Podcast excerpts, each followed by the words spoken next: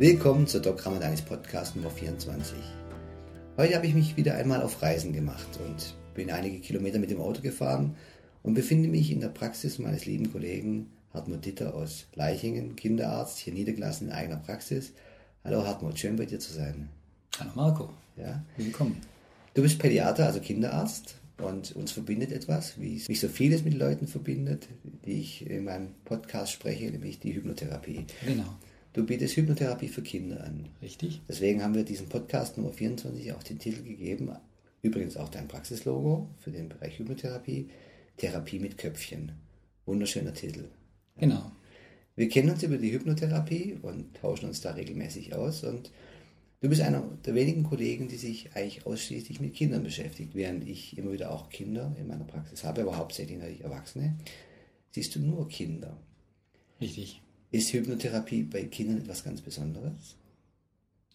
Ja und nein. Hypnotherapie an sich ist immer etwas ganz Besonderes. Bei Kindern sicher deswegen ganz besonders, weil sie auf der einen Seite sehr schnell geht, sehr für uns als Therapeuten sehr anspruchsvoll ist, auf der anderen Seite ähm, auch sehr schnell erfolgreich sein kann. Nicht nur im expliziten Sinn der Hypnotherapie, also im eigentlichen Sinn, sondern auch in ganz banalen Alltagssituationen, die mich letztlich auch ein Stück weit zur Hypnotherapie geführt haben. Beim Blutabnehmen, beim Gespräch mit den Eltern, beim direkten Gespräch mit dem Kind. Einfach angewandt, oft erfolgreich. Wie kamst du eigentlich als Kinderarzt zur Hypnotherapie? Also wie bist du darauf gekommen, das letztendlich zu tun, dich da ausbilden zu lassen?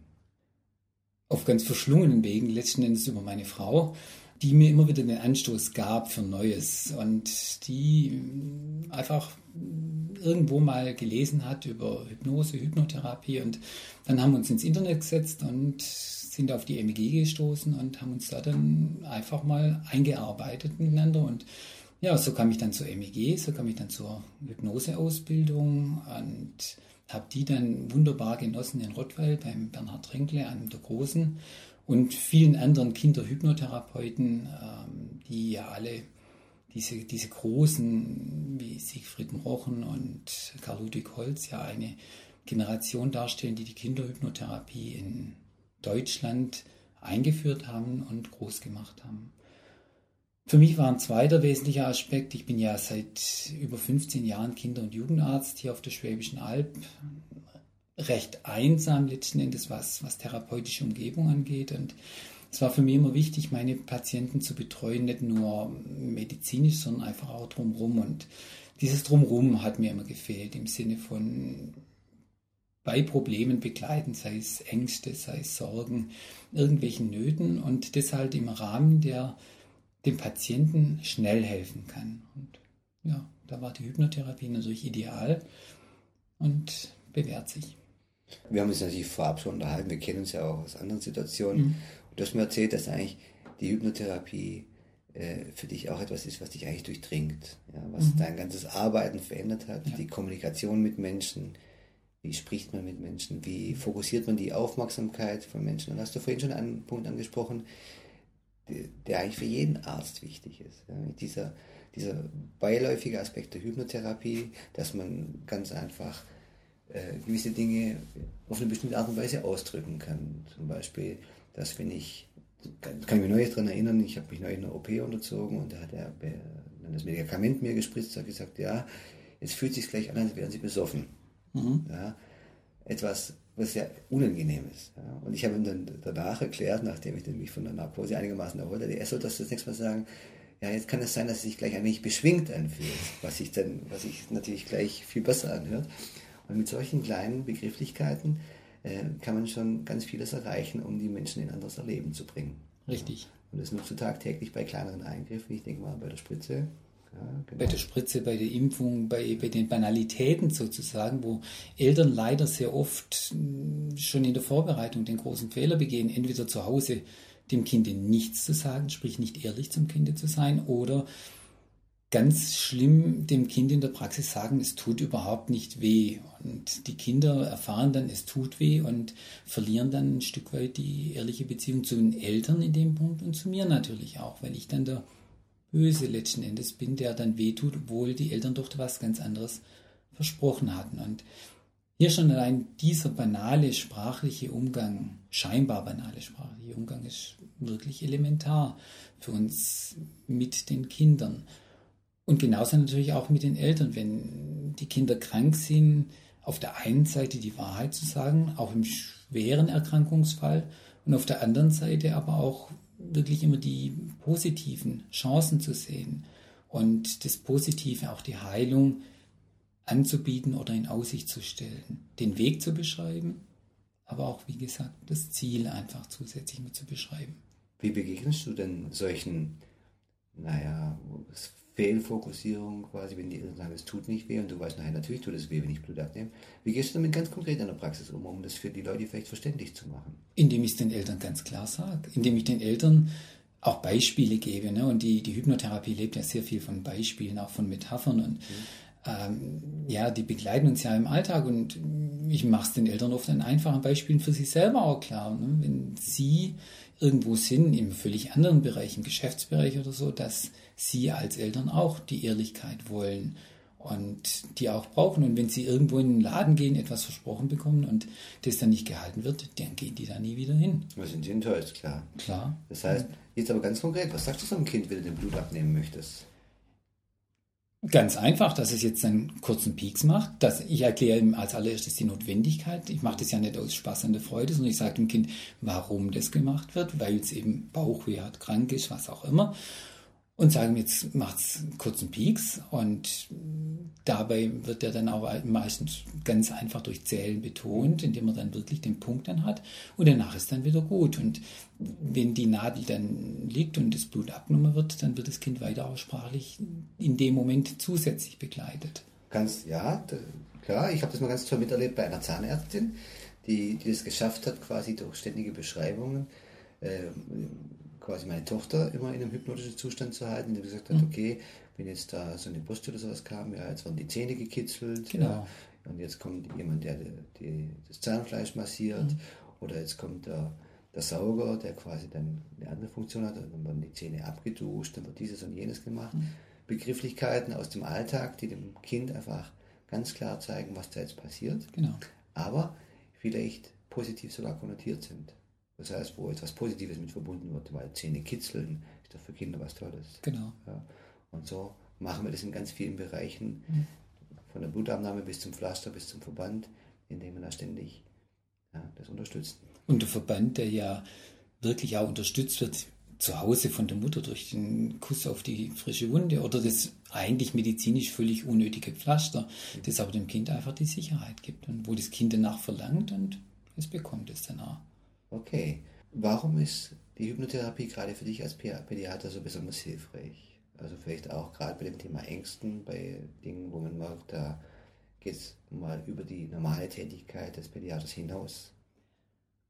Weil die Kinder natürlich in ihrem Erleben sehr oft, gerade wenn sie Ängste haben, sehr zwiegespalten sind. Auf der einen Seite haben sie ja viele Sicherheiten in ihrem Alltag, in ihrem Erleben ähm, im häuslichen Bereich und auf der anderen Seite müssen sie natürlich die Welt erkunden. Was wissen wir ja selber, wenn wir in unbekannte Bereiche vorstoßen als Erwachsene, sei es in Urlaubssituationen oder in Berufssituationen, äh, sie zu Dingen kommen, die unangenehm, vielleicht sogar bedrohlich erscheinen. Und dieses Verknüpfen auf der einen Seite der eigenen Fähigkeiten mit äh, dem Neuland, das betreten wird, schafft für Kinder sehr schnell die Möglichkeit, auch wieder auf sich selber zu vertrauen, auf ihre eigenen Kompetenzen zu bauen und dieses dann auch anzuwenden.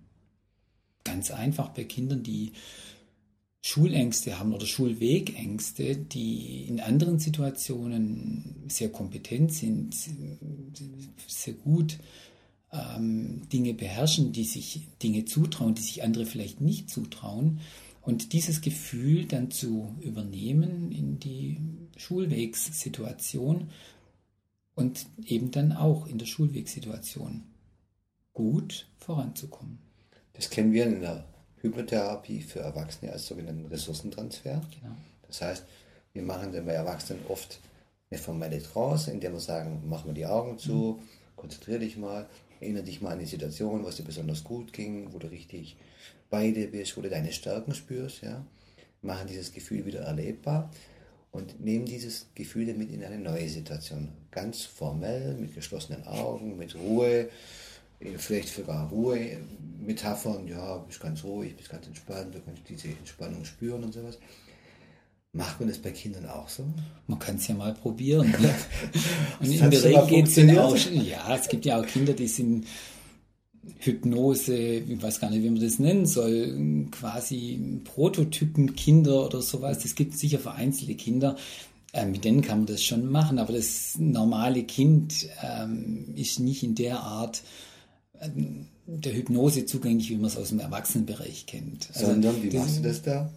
Ganz unterschiedlich. Viel natürlich, ich arbeite sehr, sehr viel mit Geschichten, mhm. die ich äh, den Kindern erzähle, die für die Kinder zubereitet sind. Das heißt, ich weiß vom Vorfeld vom Kind, äh, was es kann, was es gut macht, was es Besonderes kann. Ich weiß auch um seine Probleme, um sein Umfeld, äh, sei es Kuscheltiere, sei es sonstige Dinge. Und dann arbeite ich, wie gesagt, eben häufig in dem Bereich mit Geschichten. Dann natürlich ganz, ganz viel die Arbeit mit sprechenden Tieren.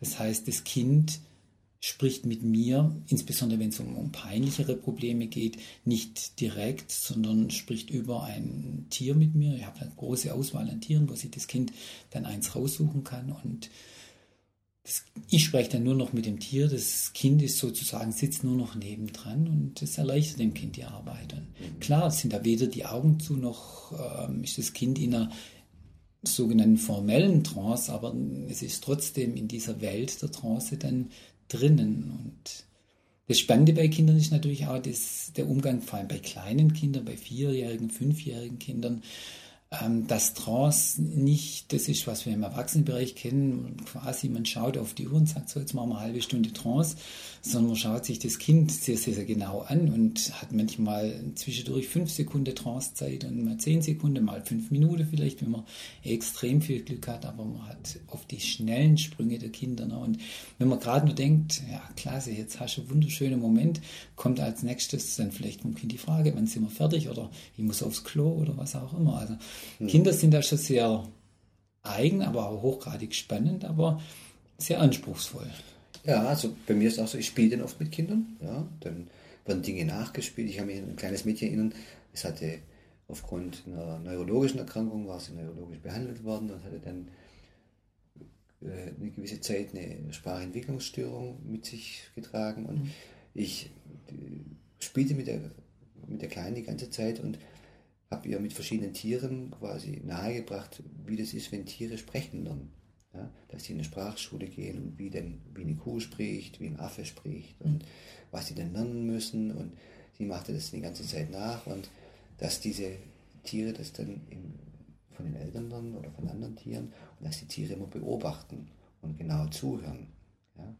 Und das löste bei dem Kind solche, ähm, so ein großes Interesse aus, dass sie wirklich anderthalb Stunden mit mir spielte. Ja, und keiner kann sich so genau erklären, wie es ging. Die hat eine Entwicklung hingelegt, dass die Logopädin nach einer gewissen Zeit gesagt hat, sie braucht einfach jetzt nicht mehr kommen. Mhm. Ja, das war also das wirklich beeindruckend.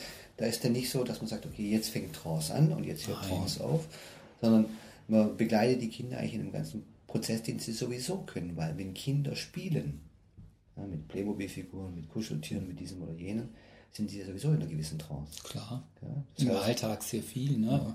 Mhm. Im positiven Sinn, sei es im Spiel, sei es beim Geschichtenvorlesen, egal ob das jetzt Märchen sind oder im, für uns als, als Mediziner schlimmen Fall des, des Fernsehens. Ne? Wenn mhm. sie wirklich in SpongeBob ähnlichen Geschichten aufgehen, ne, was ja wirklich fatal ist, weil sie da einfach dann auch wirklich aufgesogen sind und von der eigentlichen Welt mit all ihren anderen Erfahrungen, mit den Sinneserfahrungen nicht mehr profitieren. Ähm, da kann man wirklich mit Kindern unheimlich gut arbeiten und man muss ja auch nicht, das ist das Schöne, da muss man ja nicht mal eine Ausbildung haben, ähm, das machen die Eltern im Alltag positiv, indem sie wirklich mit den Kindern zu Hause spielen, mit den Kindern zu Hause sich beschäftigen, ihnen das Rollenspiel gestatten, sei es mit anderen Kindern, sei es alleine. Ne? Oft lebt man ja bei kleinen Kindern begleitend irgendeine imaginäre Figur mit, die einen Teil des Kindes darstellt, wo ein Kind auch einen Teil seines Ichs ausdrücken will. Mhm. Zum Beispiel bei einer Fee. Ja, Egal wie, das sind manchmal Figuren, die ganz dubiose Namen haben, die, wo keiner letztendlich weiß, wo die herkommen, wie die aussehen, wo der Name herkommt.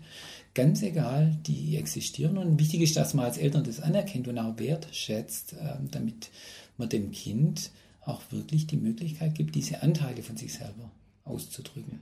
Teilweise kreieren wir ja sogar solche Figuren. Klar. Ja, Zusammen mit dem Kind oder ja. auch das Kind für uns alleine. Mache ich manchmal bei Kindern auch als in Anführungszeichen gesetzt Hausaufgaben, wenn sie es machen wollen, dass ich sage, überleg dir doch einfach mal bis zum nächsten Mal, wenn du wiederkommen magst, ähm, was dich zum Beispiel als, als Helfer begleiten könnte ne? und mal das einfach mal für dich an. Mhm. Diese Helferfiguren, wenn die dann konkretisiert sind, sind sie auch greifbarer, als wenn sie nur irgendwo im Kopf existieren. Ja, Genau, das, äh, da haben die, die Kinder quasi immer die Ressource mit dabei. Derjenige, der die Lösung kennt, zum Beispiel, wenn ich den frage, sag mal, könntest du dir ein Tier vorstellen, das das Gefühl überhaupt nicht kennt, so eine Angst von Tieren, dass das überhaupt nicht kennt, das ganz anders ist, da kommt immer irgendwas. Ja? Klar. Ein Löwe oder sagst du, ja, was ist denn das für ein Löwe, wie sieht der aus? Mhm. Und in dem Moment, wo ich frage, wie sieht denn der aus, steigen die, die Kinder in die Vorstellung ein. Genau. Ja, und dann bildet man den nach möglichst möglichst intensiv, lässt das Kind vormachen, wie der sich bewegt, ja, ähm, was der für Geräusche macht, wie der guckt, ja, und was für Namen der hat und wo der lebt und wie der so macht, ja. Und zack, dann träumen die Kinder von diesen, von diesen Figuren. Und da ist das wirklich ganz, ganz einfach. Du hast aber auch einen anderen Aspekt angesprochen, den ich auch sehr gerne einsetze. Ich liebe Geschichten. Und ich bin von, von einem Kollegen und Freund, dem Stefan Hammel, ja. Ja, äh, habe ich gelernt, wie man eigentlich aus dem Stegreif für jeden Menschen Geschichten erfinden kann, insbesondere für Kinder. Richtig. Und es geht manchmal, da braucht man nichts Großes. Wenn es für ein Kind um ein kleines Thema gibt, ja, ich kann mich an meine Tochter erinnern, die eines Tages bei einer Saukälte immer Kleider anziehen wollte. Und dann habe ich gesagt, kennst du die Geschichte vom Hosenmädchen? Ja, das immer nur Hosen anziehen wollte und mhm. ruckzuck eine Geschichte, die, die muss gar nicht viel beinhalten. Ja, Nein. Erfunden habe und auf einmal zack, zieht die die Hose an. Ja und ist dann in dieser Geschichte drin und dann kann man es vielleicht fast sogar machen, dass man, das können wir, wo wir ein bisschen geübt sind, vielleicht sogar noch direkte, quasi analog markierte ähm, Angebote einflechtet, wenn man ja dann vom Anziehen spricht, mhm. ja, und das dann dementsprechend betont. Interessanterweise ist es dann, die Kinder machen das dann. Mhm. Ja, da geht es ganz, ganz leicht.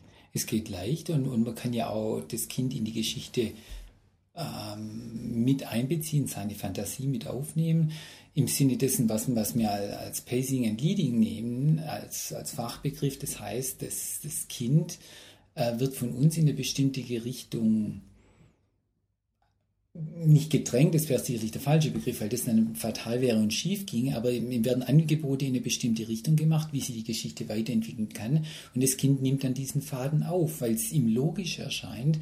Und was Kinder wirklich gut schaffen, weil sie einfach eine wunderschöne Fantasiewelt haben, ähm, sie können das dann auch für sich selber übernehmen, auch ohne dass da noch ein Zwang dahinter steht, weil ja die Figur aus der vom Kind teilweise entworfenen Geschichte das ja auch macht. Mhm. Und das sind, das sind wirklich schöne Vorteile. Das heißt, die Geschichte stammt teils von mir, manchmal auch ganz von mir, je nach Kind und je nach, nach Konzept, aber auch manchmal wirklich zu großen Teilen vom Kind. Ja, das kann auch mal nur Schlagwörter sein oder, oder Sätze. Ich habe neulich mit einer Jugendlichen ein Plakat mit ähm, Sätzen, da hätte man gesagt, na gut, das ist vielleicht irgendein Rap oder sowas, aber ähm, entworfen und das haben wir dann am PC ausdruckt und das war am Schluss ein zweiseitiges Ding, wo all ihre Ideen drin waren, was sie für sich selber umsetzen müsste oder könnte. Und es wirkt dann. Klar, und es wirkt dann, weil es ist von ihr selbst geschaffen, das ist authentisch, es ist wirklich ihr Ding, es ist nicht irgendein Erwachsener, der schon wieder zum hundertsten Mal gesagt hat, tu dies oder tu jenes oder lass dies oder lass jenes, was ja im Übrigen, können wir ja nachher kurz drüber sprechen, auch ein Trance leider ist. Ähm, sondern es ist wirklich eigenes. Und eigenes bedeutet immer, ich möchte oder oft, ich möchte es dann auch umsetzen. Mhm. was ich gerne mache, so, was ich mir angewohnt habe, ich weiß nicht, wie ich darauf gekommen bin, wenn ich den Kinder habe und denen etwas anbieten möchte, dann ist es häufig so, dass ich dann jemanden erfinde, der vom Namen her ähnlich wie sie heißt. Mhm. Zum Beispiel, äh, das, das, Kind heißt Katrin, dann sage ich, du, ich kannte mein Mädchen, das hieß Katja. Mhm. Und die hatte noch einen großen Bruder, ja, der hieß, wenn der jetzt zum Beispiel Martin hieß, dann hieß der auf einmal Manuel. Und die Eltern und so, und die Katja war dann so und so eine. Und die hatte dieses und dieses Problem. Dann sagt das Kind immer, ja, wie bei mir. Ja? Das heißt, dieser, ja. diese offensichtliche Einladung, die uns Erwachsenen so quasi ein bisschen ins Auge springt, das sehen die Kinder noch gar nicht so. Es ist für die viel einfacher, diese Vorstellung. Die sind ganz fasziniert von dem, dass es da jemand gibt, der vielleicht genau das gleiche Problem haben könnte. Und sind dann hoch weil das ja irgendwie merken, hey, da könnte was für mich drinstecken. Eben. Und da steigen die dann sofort mit ein. Ja. Und dann sage ich, sag mal, wenn dir was einfallen könnte, was mir der Katja da sagen könnte, was möchtest du der für einen Tipp geben? Und da sagt das, gibt das Kind sich die eigene Suggestion. Ja. ja? Du kannst doch ganz ruhig bleiben. Sage ich, genau, du kannst doch ganz ruhig bleiben. Eben. Und somit habe ich so quasi schon die nächste Suggestion für das Kind ausgesprochen. Mhm. Und dann ist das so wirklich so ein selbstentwickelnder Prozess, wo man keine formelle Trance braucht, wo man nicht viel Zeit braucht. Man kann viel Zeit sich gönnen, wenn man sie hat, aber es kann man nicht mal ausschneiden. Ja. Und sowas nutzt du tagtäglich. Geschichten. Ja. Geschichten sind was Wunderbares. Das haben wir gerade quasi ein bisschen haben wir Querschlenker gemacht. Mhm. Märchen sind bei dir auch etwas, was du, was du magst. Hast mir gesagt, Gebrüder Grimm hast du vorhin angesprochen. Genau. Aber auch andere Geschichten und Märchen. Liest du, liest du vor? Nein. Nein. Nee. Also was ich gerne mache, äh, Bilderbücher vorlesen. Ich habe in der Zwischenzeit einen sehr großen Fundus an wertvollen Bilderbüchern. Ähm, weil Bilderbücher natürlich für Kinder was Schönes sind. Vorgelesen bekommen auf der einen Seite und das Medium des Bildes äh, in Kombination ist was, was für Kinder immer faszinierend ist, was auch für Erwachsene, ich habe das auch schon bei Erwachsenen gemacht, dass ich wirklich mich hingesetzt habe und gesagt habe, okay, wir lesen jetzt miteinander ein Bilderbuch. Die gucken im ersten Moment immer ein bisschen zweifeln, die Erwachsenen, aber sind dann auch in dieser Welt gefangen. Und, und Bücher mit, wie gesagt, therapeutischen Inhalten gibt es ja wirklich gute zu kaufen, auch schöne zu kaufen. Und ich lese das gern mit Kindern. Die Märchen, die mache ich mit den Kindern ähm, nie vorgelesen, sondern immer im fließenden Gespräch, also im offenen Gespräch. Ähm, weil es für mich einfach problematisch ist, das, das Vorlesen bedeutet ein Stück weit auch für mich Abwendung vom Kind in mhm. der Situation. Da bin ich weg. Das ist im, im häuslichen Bereich was anderes, denke wenn Eltern vorlesen, abends die Geschichte, gehört zum Ritual schon dazu. Der Papa oder die Mama nimmt das Buch aus dem Schrank und schlägt die Seiten auf. Ähm, das gehört dazu, das ist dann auch wichtig und gut, das ist ein klares Signal. Aber wie gesagt, dadurch, dass die, die Geschichten, ich nehme nicht das Originalmärchen, ich nehme ein neues Märchen und das ist sehr wohl schon im Vorfeld ausgedacht. Das mache ich meistens morgens beim Spazierengehen, dass ich da dann drüber nachdenke. Ähm, aber es, es wechselt dann auch immer wieder in der Situation, weil ja das Kind auch ein Blickfeld braucht, ähm, dass ich dann eben auch mit dem, mich sprachlich dann aufs Kind einlassen muss. Und das kann ich nicht mit einer vorgelesenen Geschichte. Mhm. Das geht nicht. Sehr gute Erfahrung habe ich gemacht mit alten klassischen Märchen, die ich dann in Trance erzähle, mhm. bei erwachsenen Menschen, ja. die es vielleicht von früher noch kennen, das Originalmärchen. Ja. Und die finden sich dann sehr schnell da mhm. wieder. Und die sind dann ganz, ganz happy, wenn sie dann wieder was präsentieren. Das ist richtig, aber dazu muss man natürlich wissen, dass unsere Generation ähm, die Märchen noch als Märchen kennt. Und Kinder, und das ist mit für mich ein trauriger Grund, in dieser Zeit Märchen auch direkt so nicht mehr zu benutzen, haben leider nicht mehr die, die Imagination des Bildes Märchens, sondern sie haben das konkrete Märchen. Die haben es als DVD, als Video, wie auch immer Erfahrung. Und jeder von uns, der, gehen wir mal von, von Märchen kurz weg, vielleicht zu ähm, Büchern, der Jim Knopf gelesen hat, und Michael Ende hat ja mit Jim Knopf äh, wunderbare Trilogie geschrieben, ähm, wo auch sehr viel therapeutische Inhalte drinstecken. Ähm, Jim Knopf war für uns, jeder hatte seinen eigenen Jim Knopf. Ne? Und mhm. der Drache Marzahn, dieser Grausame, der ja am Schluss ein vergoldeter Drache ist, ähm, war für jeden ein eigener. Und die Kinder heute kennen Jim Knopf als, als Fortsetzungsserie und der Jim Knopf ist leider sehr konkret geworden und verliert damit diese Traumwelt und diese mögliche Trance-Erfahrung einfach für die Kinder, weil das habe ich gesehen. Das habe ich im Fernsehen gesehen. Das ist sehr schade und deswegen gibt es diese Figuren bei mir in der Praxis Bei Kindern kaum noch. Obwohl ich mich daran erinnern kann, dass ich häufig in gewissen Situationen, als ich Kind war, mich an Fernsehhelden erinnern konnte. Vielleicht ja. aber aus einer anderen Zeit, wo dieses Richtig. Überangebot nicht da war, sondern Eben. wo es das Kinderprogramm gab, zwar von das Abendliche von 17.50 Uhr bis 18.20 Uhr. so, so um diese Kreise rum. Bis 19 Uhr, so und das war's dann. Und es waren nicht diese Klassiker eben, weil diese Klassiker, die waren letzten Endes dem Buch vorbehalten.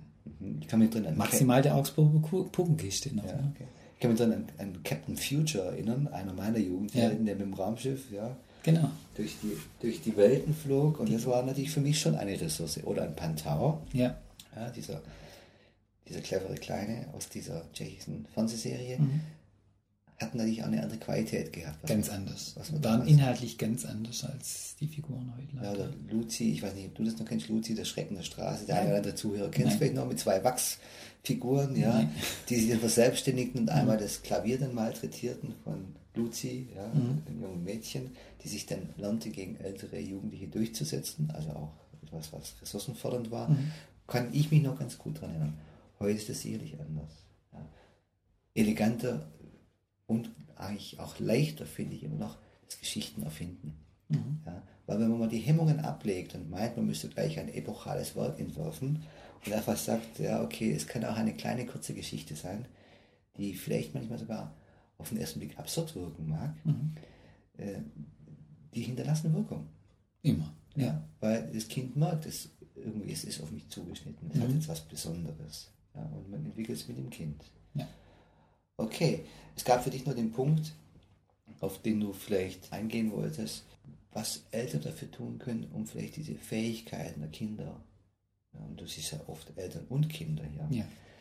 dafür tun können, dass da vielleicht eine gesunde Entwicklung stattfindet, weil mich erschreckt schon ein wenig, wie häufig mich die Eltern anrufen, ähm, mit, mit, der Frage, mein Kind hat ein ADHS diagnostiziert mhm. bekommen oder ADS oder mein Sohn hat dieses Problem. Viele Jugendliche, 12, 13, 14, 15, wo ich dann ähm, schon manchmal erschrecke, wie, wie häufig wir in der Praxis dann schon mit, mit solchen Fragestellungen konfrontiert werden. Was, was würdest du Eltern empfehlen, wie sie das fördern können, wenn sie etwas jetzt zu Hause zuhören und etwas tun möchten dafür, dass ihre Kinder vielleicht eine sehr gesunde Entwicklung nehmen können? Das sind ja Dinge, die das vielleicht bloß noch nebenher erwähnt, die bei mir im Rahmen der Praxis schon immer eine große Rolle gespielt haben, was mir, wenn wir ganz kurz mit einem Satz von der Hypnose weggehen, im Rahmen der sogenannten Prävention, der Vorsorge ähm, kennen und was für uns in, als Pädiater, als Kinder- und Jugendärzte sehr, sehr wichtig ist, diesen Weg der Familie, also Eltern mit Kind als, als Einheit ähm, zu begleiten und in, in frühesten Kindheitstagen einfach gute Wege zu bahnen, und da ist wirklich ganz wichtig, auch im Rahmen der ersten Begegnungen mit der Familie, und ich kenne ja einen Großteil meiner Patienten und Klienten im Rahmen der Hypnotherapie schon viele, viele Jahre, ähm, dass man wirklich bei den Kleinen schon sehr darauf achtet. Für die Eltern ist das Wichtigste für die gesunde Entwicklung des Kindes da zu sein. Das braucht nicht unendliche Kompetenzen. Also der normale Vater muss jetzt nicht der Übervater mit Geschichten der hochkarätigen Art sein. Und die Mutter muss jetzt nicht denken, sie muss jeden Abend das, das Rad der Geschichte neu erfinden und was Neues bringen. Allein schon die Tatsache für das Kind da zu sein, auch mal gemeinsam Stille zu genießen, sei es Geschichten vorzulesen, sei es vielleicht auch mal zusammen Musik anzuhören. Berührung, ganz wichtige Aspekte, die ja auch in, in dieser Intimität der Familie auch gemeinsame Trance-Erfahrung macht ähm, sind Dinge, die wirklich sehr wichtig sind. Und eben nebenher, ich habe es leider vorher angesprochen, ich muss es immer wieder in meinem Praxisalltag ansprechen, die Medien nicht zu sehr zu benutzen und dem Kind die Erfahrung zu geben, mit Fantasie zu arbeiten, viel Fantasie zu benutzen und auch natürlich körperlich sich selber und die Umwelt kennenzulernen. Das ist wichtig für gesunde Entwicklung des Kindes. Freizeit im Wortverstand Frei heißt wirklich freie Zeit, sowohl gedanklich freie Zeit als auch nicht belastete Zeit für die Familie. Nicht ein Überangebot an Sport, an Medien, an Vereinstätigkeit, an schulischen, nebenschulischen Beschäftigungen, sondern wirklich auch mal sich und dem Kind Zeit geben, miteinander oder auch einzeln, zu sagen, freie Zeit. Ist ja für viele aber heute in dieser Welt gar nicht so einfach. Also wenn man sich vorstellt, dem, dem Kind von heute mhm. äh, das Fernsehen zu untersagen, das ist ja fast nicht machbar. Komischerweise gibt es immer noch Familien, die das schaffen. Und es geht ja nicht darum, etwas zu untersagen, weil untersagen, wenn die all die anderen tun, mhm. funktioniert nie. Aber wer von uns eigene Kinder hat, der weiß, dass das Wort Nein und die Erfahrung mit dem Wort Nein eine sehr wichtige Erfahrung ist. Und ähm, es eben auch bedeutet, dass das Kind nicht vom Babysitter Fernsehen betreut wird, sondern dass es definierte Zeiten bekommt, Regelwerke bekommt, die ja in der Erziehung immens wichtig sind und mit diesen Regelwerken dann leben muss. Ja, auch. ja klar. Aber auch zeitlich sind Eltern in der heutigen Zeit ja, haben nicht, haben nicht immer die Möglichkeit, wenn ich jetzt dich und mich anschaue, Jetzt haben wir heute Freitag, es ist jetzt ja. kurz vor acht, ja, du bist jetzt immer noch mit mir. Als ich vorhin in deine Praxis kam, da hast du gerade quasi zusammengerannt da bist du vielleicht frühestens um halb acht zu Hause. Das geht vielen Vätern so. Ja, aber eigenartigerweise ist ein Argument, das ich sehr häufig hört. Und eigenartigerweise, ähm, oder wenn man ein bisschen mal das Rad der Zeit zurückdreht, ist das Argument falsch, weil meine Generation, ich bin ja doch schon ein bisschen älter in der Zwischenzeit, ähm, da war es so, da haben, wir hatten samstags Schule, unsere Väter haben häufig samstags gearbeitet, die haben auch viel gearbeitet. 38,5 oder 36 Stunden Woche in der Familie war eine Seltenheit. Man darf jetzt nicht von uns ausgehen. Ähm, viele Väter sind ja glücklicherweise heute schon freitags auch früh zu Hause. Ähm, und auch früher gab es für die Mütter immer schon viel Arbeit. Und dennoch, klar, die, die Großfamilie, die klassische Großfamilie fehlt heute häufig. Und die Oma, die früher die Geschichten vorliest, die fehlt heute. Aber es kann immer noch genügend Zeit sein. Und es ist erschreckend, wenn man in, in der heutigen Zeit Zahlen liest, wie wenige Minuten die Durchschnittsfamilie heute noch miteinander spricht. Es kam vor nicht allzu langer Zeit der Studie, dass durchschnittlich Eltern mit ihren Kindern noch wenige Minuten, acht oder neun Minuten am Tag miteinander sprechen. Da findet keine Kommunikation mehr statt, da findet noch banales Austauschgespräch statt. Das gemeinsame Essen, ein sehr wichtiges Moment, hm. findet kaum noch statt obwohl es oft möglich wäre. Aber ja, ich glaube auch, dass man das, da kann ja so, so, ein, so ein bisschen ein Vorwurf vielleicht auch oder spürbar werden für jemanden, der das jetzt hört, der denkt, oh Gott, oh Gott, jetzt kann ich meiner Vaterrolle oder meiner Mutterrolle nicht gerecht werden. Aber ich denke, es wird auch überschätzt, wie viel Zeitaufwand da notwendig ist. Weil wenn man allein Richtig. Wochenenden ritualisiert und sagt so, Wochenende, da macht man Samstagmorgen das, was Väter so machen. Ja, man bringt die Sprudelkästen weg, fährt zum Werkstoffhof mit den Kindern. Ja. ja. Mit geht, den Kindern geht das Auto waschen. Ja. ja. Und du tragst du mal die Flaschen. Ja. ja. Und samstags macht man sowas. Ja. ja. Und dann geht man vielleicht zusammen einkaufen. Und genau. Äh, Samstagmittag wird dann vorbereitet für das Grillfleisch. Und äh, die Kinder sind draußen, während man den Grill anwirft. Dann ist das auch Zeit, die man mit den Kindern verbringt. Richtig. Und ist sehr wertvolle Zeit. Ja. Oder dass man sagt, ich nutze diese Gelegenheit, Ausflüge zu machen, zum Beispiel richtige mhm. Familienevents zu gestalten, sehr ja. intensiv. Da können auch Väter, die wenig Zeit haben, ja, etwas schaffen, äh, indem sie vielleicht sich bisschen Gedanken machen, was könnte ich da den Kindern Besonderes bieten, wenn ich... Es, dieses Besondere muss nicht mal so besonders sein. Also mhm. diese, diese Anspruchhaltung, du hast ja gerade gesagt, ne, ähm, oh Gott, werde ich meiner Vaterrolle gerecht. Mhm. Es muss nicht der, der Idealvater sein, der jeden Samstag mit, an der Werkbank mit seinem Kind. Arbeitet oder irgendwelche großartigen, teuren Unternehmungen macht. Auch Geld kann ja eine Rolle spielen. Ne? Mhm. Ähm, insbesondere in diesen Zeiten, wo ja diese erschreckenden Indoor-Spielplätze wirklich aus dem Boden sprießen. Man kann doch auch als Familie ganz banalen Spaziergang miteinander machen. Man kann die Natur erleben, man kann draußen sein miteinander. Obwohl ich da muss sagen muss, diese Indoor-Spielplätze finde ich eigentlich auch gar nicht so schlecht. Weil ich finde es schade, dass man es braucht, ne? weil wir ja eigentlich vieles haben, und das auch noch kostenlos haben. Ne? Wir leben Natürlich. ja hier alle, selbst in Ulm-Stadt, ähm, in ländlichen Bereichen, sind innerhalb von fünf Minuten in der freien Natur. Mhm. Und es ist für ein Kind oft viel schöner, mit, mit den Eltern einen Spaziergang zu genießen und, und egal ob bei diesem Wetter oder bei Schmuddelwetter draußen zu sein, auf Holzbeugen spazieren zu gehen Und diese Abwechslung zu erleben. Oder durch den Wald zu gehen. Ja, genau. Und dann heimzukommen und danach miteinander einen Tee zu genießen, der alle wunderbar miteinander wärmt. Ja, das meine ich aber auch mit etwas Besonderem, wenn man zum Ja. Beispiel sagt, am Wochenende gehen wir in den Wald. Ja, Und man nimmt ein, ein Naturbestimmungsbuch mit, wo Vögel drin sind, wo Pilze drin sind, und man schaut sich dieses an, man schaut Ja. sich jenes an. Und da ist es vielleicht so, dass man sich öfters mal daran erinnern könnte, hey, wann waren wir zum letzten Mal im Wald? genau. Oder man kann dann aus dem Wald was mit nach Hause nehmen zum Basteln. Im Herbst Blätter, man kann ganz einfache Dinge tun. Blätter im Bilderrahmen kann herrlich aussehen. Mit etwas Besonderem meine ich vielleicht gerade für die Menschen, die wenig Zeit haben, dass sie dann gewissen Zeiten eine gewisse Bedeutung geben. Genau. Und dass sie sagen, das spürbar wird, das ist jetzt etwas Besonderes. Ja, und wir unternehmen etwas zusammen. Ja. Ja, und es muss nicht äh, komplettes Stark damit. Nee, wir müssen jetzt also nicht ins. Disneyland fahren Nein. unbedingt mit Halligalli, sondern Überhaupt nicht. aber es wird etwas gemacht, was eine besondere Bedeutung hat. Da macht man etwas zusammen Genau. und da können wirklich auch, ja, insbesondere Väter, die vielleicht weniger Zeit haben, ja, oder die vielleicht Trennungsväter sind, ja, etwas dafür tun, dass gewisse Zeit ein gewisses Gewicht bekommen. Die Kinder sind dann sehr dankbar drüber. Ja. Und, Und sie erinnern sich sehr gern dran auch. Und, und das ist eine unheimliche Ressource, ne? dieses gemeinsame Miteinander. Es verbindet. Okay.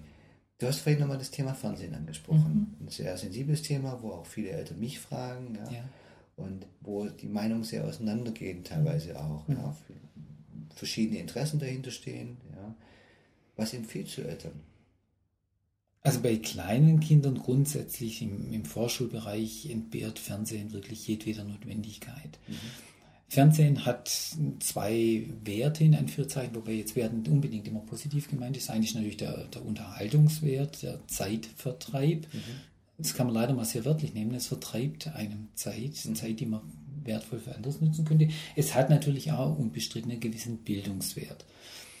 Ähm, Beispiel Sendung mit der Maus. Ich zum erinnere mich an Beispiel diese Sendung mit Maus, Lehrfilme. wunderschön, eben Ja. die Augen für uns Erwachsene, wenn man es mit den Kindern zusammensieht, auch mal, ja, erinnere mich da an die, die, diese Banalität, wie wird ein Bleistift hergestellt, ne? Das ist toll. Ja? Faszinierend, das sind Sachen, die natürlich für uns sonst nie zugänglich wären. Aber das sind ausgewählte Sendungen, die zu schauen lohnt. Oder es gibt ja auch die Möglichkeit zu sagen, okay, ich suche mal jetzt irgendeine DVD raus, ähm, wenn, wenn, wenn ich mal nicht vorlesen möchte und nehme die Raupe Nimmersatt meinetwegen als DVD und mein Kind kann die mehrfach hintereinander schauen. Weil diese Einmaligkeit der schnellen Comics einfach schlecht ist. Ne? Da, ist jetzt Sendung in einer halben Stunde vorbei und die ist dann draußen aus dem Kopf, die, die ist wertfrei. Anderes Beispiel, was ich sehr, sehr gerne in der Praxis nehme, Janosch. Ne? Es gibt ja von Janosch die DVDs zu kaufen und ihn nützt die therapeutisch unheimlich gern, indem ich einfach die mal Eltern empfehle, dass sie zu Hause mit ihren Kindern bestimmte Episoden, die, die wir uns vorher miteinander ausgucken, anschauen und die dann nicht nur einmal, sondern wirklich mehrfach miteinander anschauen und dann auch sehr, sehr große Werte daraus ziehen können. Mhm. Eine Sendung, an die ich mich erinnern kann, die ich als Jugendlich oder Kind geliebt habe, war Löwenzahn mit Peter Lustig, Klar. Wo ständig auch in der Natur etwas passierte, wo man Und trotzdem das Komediale noch mit der Rolle spielt, wo es was zu lachen gibt, was ja dann immer eine gute Verankerung darstellt. Ne? Ja, klar, Etwas das Lustiges wird gerne gemerkt und erinnert. Ja, das heißt, wenn es Eltern schaffen könnten, sich wirklich mal das Programm durchzusehen, was gibt es denn? Genau. Und sich dann mal zu überlegen, ähm, was könnte dabei hilfreich sein, sich vielleicht sogar mal so Sendungen anschauen, die die Kinder Mhm. Mit dem Kind eben. sehen möchten und dann mal auszuwählen, das finde ich gut oder Mhm. das auch die Wünsche des Kindes berücksichtigt.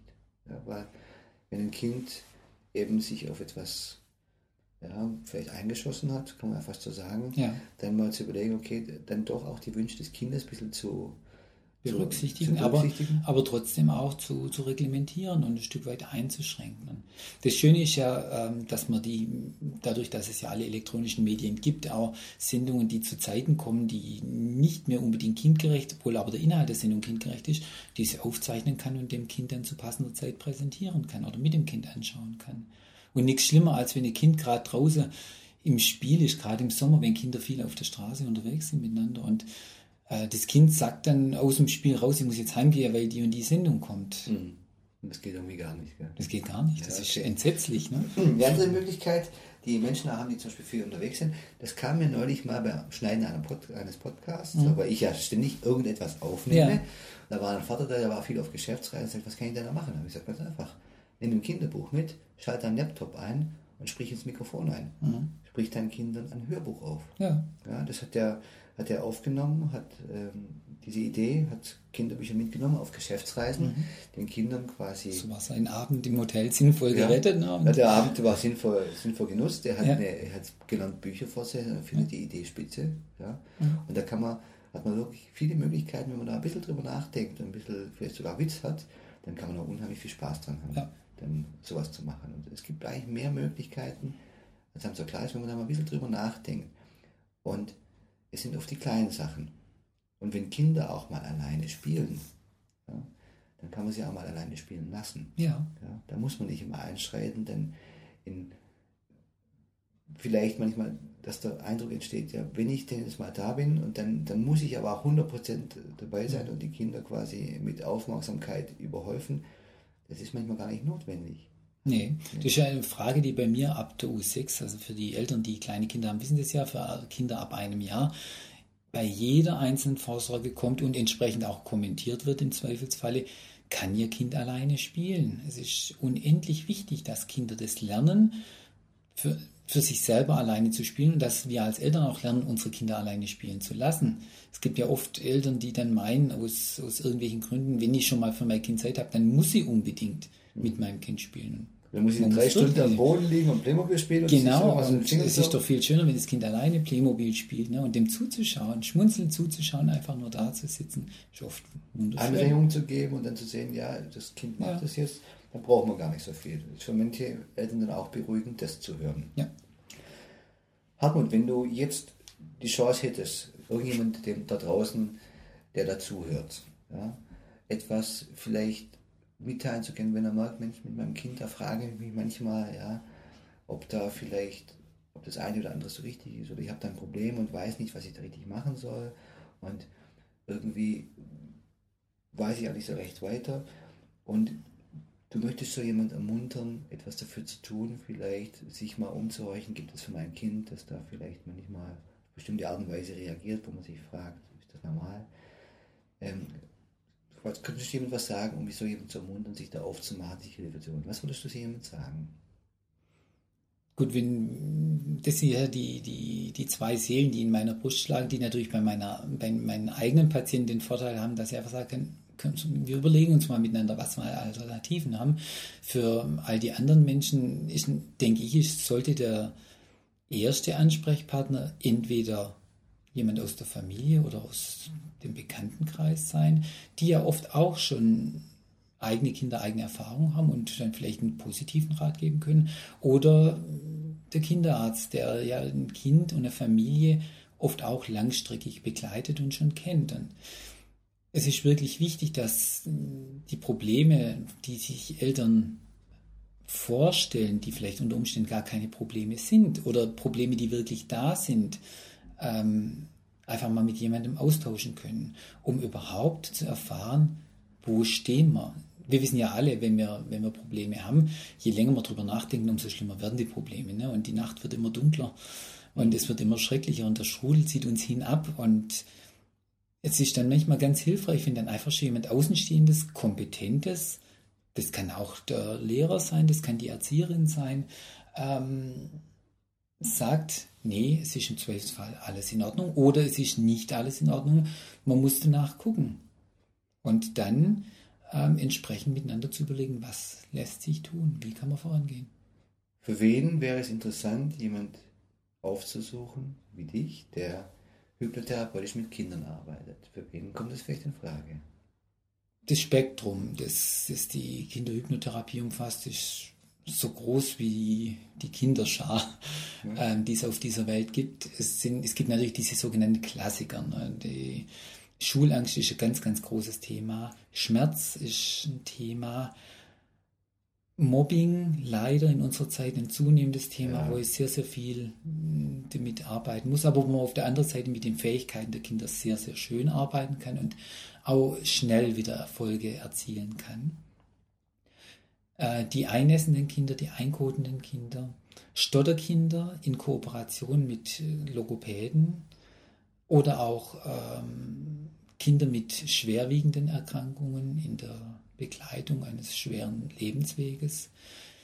Trauernde Kinder habe ich mhm. sehr häufig, ähm, wo man mit ganz wenig ähm, Aufwand in Anführungszeichen sehr, sehr viel erreichen kann. Und was ich auch noch sehr gern mache ähm, in der Zwischenzeit äh, ist die Begleitung von Sportlern, von Jugendlichen, ähm, die im Rahmen ihrer sportlichen Tätigkeit einfach im Hochleistungssport Unterstützung brauchen. Okay. Hartmut, ich danke dir für dieses Gespräch und dass du bereit warst, da heute den Freitagabend zu opfern. Ja. Ich, hoffe, dass, ja, ich hoffe, dass viele Menschen zugehört haben und äh, vielleicht ähm, dieses Thema Hypnotherapie bei Kindern noch etwas populärer wird.